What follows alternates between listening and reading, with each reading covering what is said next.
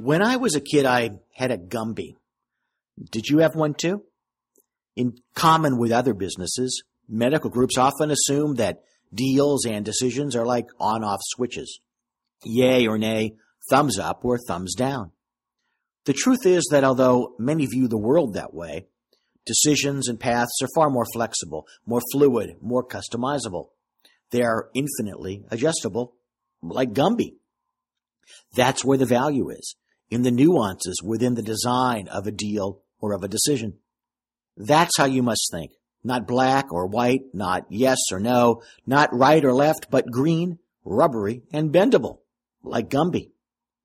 For example, many physician groups believe that they're faced with the decision to remain independent or to sell.